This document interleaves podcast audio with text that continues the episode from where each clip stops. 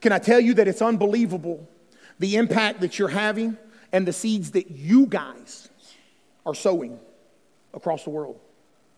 And I want to talk to you for a few minutes about that statement that Jesus made. I want to talk to you for a few minutes about because what did he really mean when he said the least of these? He said, What you have done unto the least of these, you have done unto me. What did Jesus mean when he said that? What does that mean? Father, we just thank you, Lord. God, I pray, Father, that your word does not return void. And Father, I just ask in Jesus' name, Lord, that you help me today.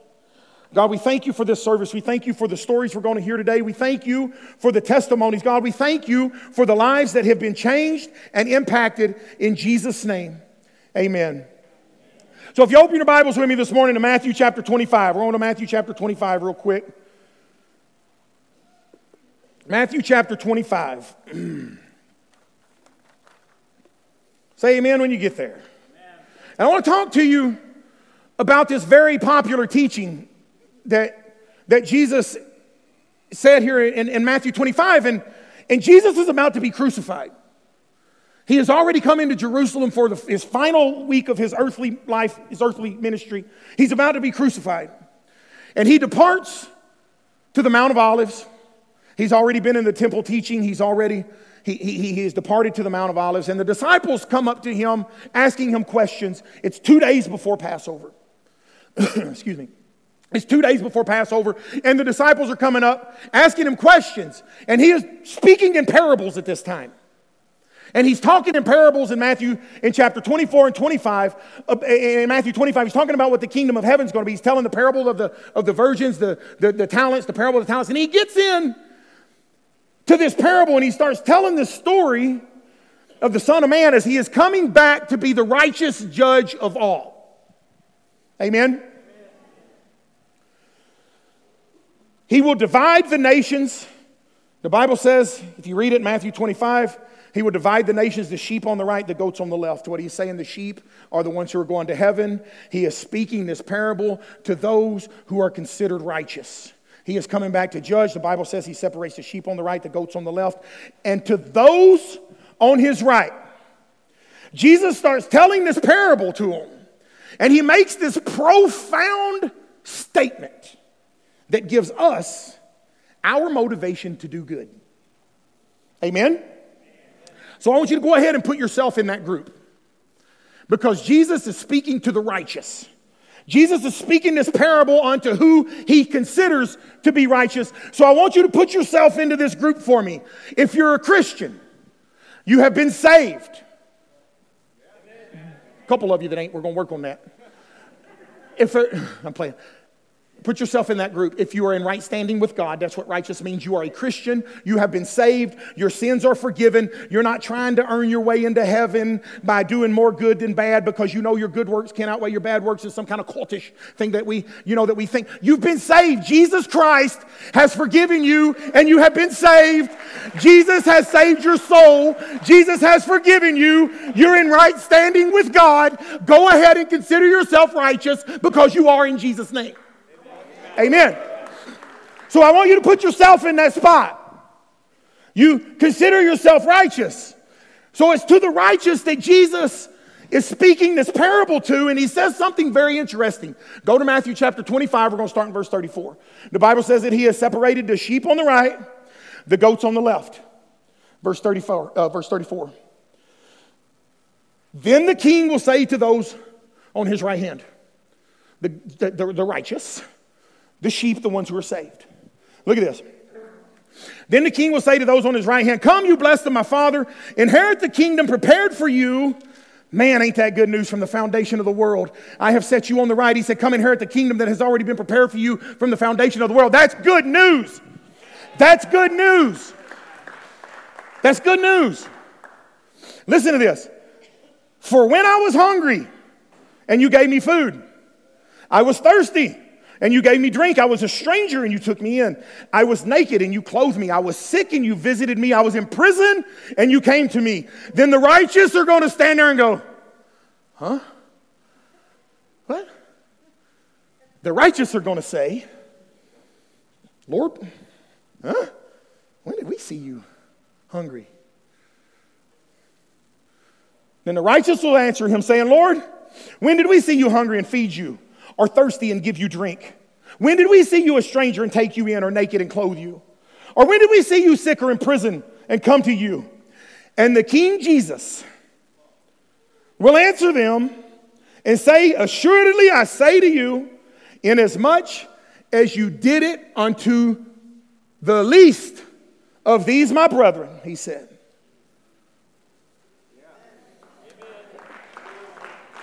You have done it unto me. Listen,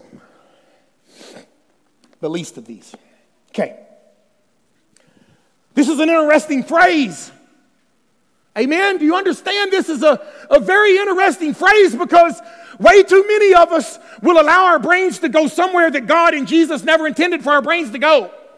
Amen. We, we, we allow our minds to go somewhere that Jesus never intended. When you hear least of these and you read this passage, if you're honest, when you read this, you'll probably think of somebody that lives under a bridge. You'll think of somebody who is less than. Amen? You'll think of somebody who, who, who is just in the most dire situations that you can think of. So if we apply least, that phrase least, if we take that phrase, the least of these, and we apply that to a person, then naturally you're going to find yourself to be a little bit better off than the least of these. Y'all follow me? If you apply that least to a person, then you're automatically going to assume that you're just a little bit better off than that person. Amen? Listen, but wait a minute. See, biblically, we know that God does not play favorites. We're not any better than anyone else. Amen. We are not any better than anyone else. Acts chapter 10, look at this. God is basically welcoming the Gentiles into his story. When you get to Acts chapter 10, none of this was even for the Gentiles until, and, and he's basically inviting the Gentiles into his story now. Look at Acts 10 34. Peter said this I now realize how true it is that God does not show favoritism. We are no better than anybody else. So when you take that word least and you apply it, you think that you're better than somebody. Peter said it in Acts. Look, the Apostle Paul said it right here. It's repeated again. Look at Romans 2.11. You've got Peter and you've got the Apostle Paul sitting here trying to tell you, look, for God does not what? I, y'all awake this morning? God does not what? Thank you. Listen, you got Peter and Paul sitting there telling y'all that God does not show favoritism. So, what does he mean when he says the least of these? He is not a respecter. The Bible says God is not a respecter of persons. God is not a respecter of people on a different social status. Amen. Are you following me? God is not a respecter of persons on a different social status. I got to hurry. Monica's got 30 minutes. I was only going to preach for 10 minutes, y'all. They told me I couldn't do it. So, does the word least of these does the phrase least of these apply to a person's, a person's social status? Is the least of these applying to an actual value statement on a human? It's not. It's not. Because if it does, we're messed up just a little bit. If we think that it does and we think that we're better off than somebody else, we're kind of messed up just a little bit in our thinking. Amen? We're messed up just a little bit because we start thinking that we're better than a person who's in dire straits. Let me tell you something I'm no better than a person who has no home. I'm no better than a person who has no home. I'm no better than a person who has no food. I'm no better than them. Amen? Amen? That person is a child of God just as I am. Hallelujah. I'm no better than those people living in the dumps of Jalapa, Guatemala. And neither are you. We are no better than those people living in the dumps over there. God works just as hard to save that person as He does to save me. God works just as hard. He works just as hard to save you as He does to save me, as He does to save you. Amen. You got to catch this, guys. Listen, I'm no better. So, what is He talking about? Jesus gave us a list. You got to look at this. There's a few things that he mentioned hunger, thirst, being a stranger, being naked, needing clothing, sick, imprisoned. He said, Whatever you did for the least of these, you got to understand this. Listen to me, you got to understand this because those things are conditions. They're conditions. Being sick is a condition. Being hungry is a condition. Being thirsty is a condition. Amen? You're following me? These are conditions. I go visit, listen, let me tell you something. These are conditions. You got to catch it. Even being a stranger, some of you can relate what it's like to be a stranger and then someone welcome you in. That is a condition. That is not a value statement on your person. Amen. It's not a value statement on your person. That's not a, let me, let me tell you this. It's not a value statement on who you are. There's not a most or least thing that you can do. You follow me?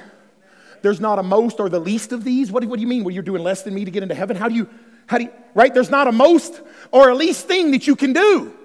You can't.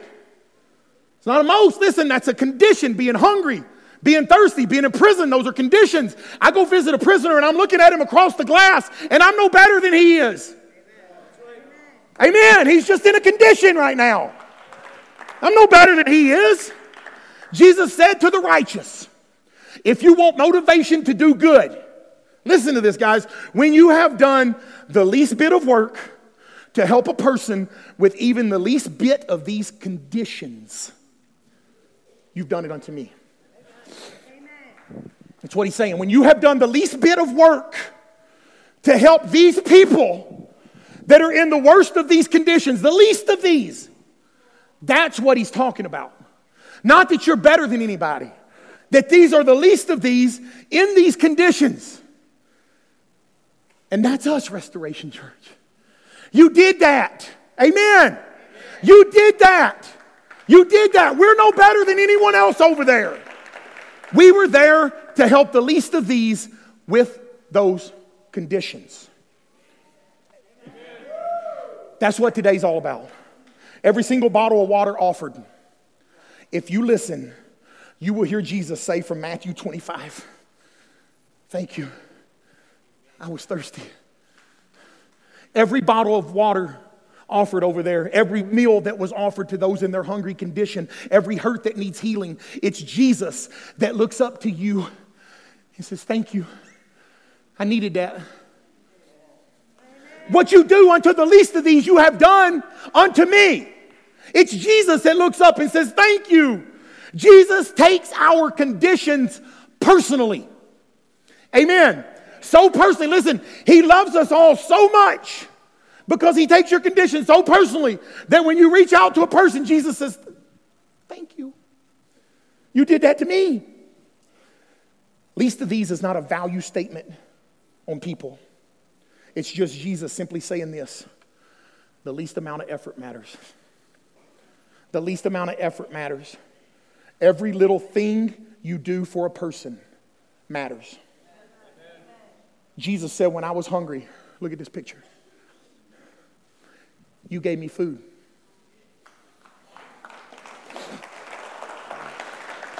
He said, I was thirsty and you gave me a drink. Y'all did that. I was a stranger and you took me in. I was sick and you visited me. Thank you. Thank you. What you've done to the least of these, Jesus said, you have done unto me.